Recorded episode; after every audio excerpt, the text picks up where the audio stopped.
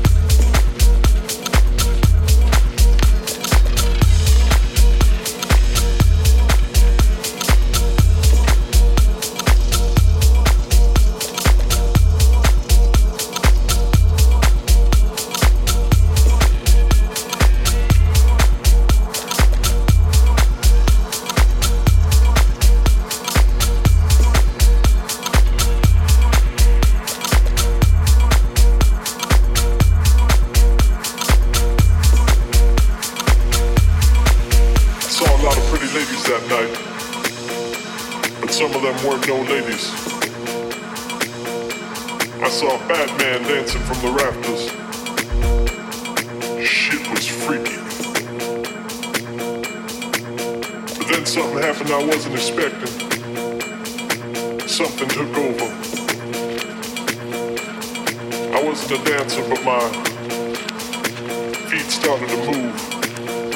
When my girl saw me, she was laughing. She came up to me, she was all like, uh huh, so that's how it is. You should have come here a long time ago.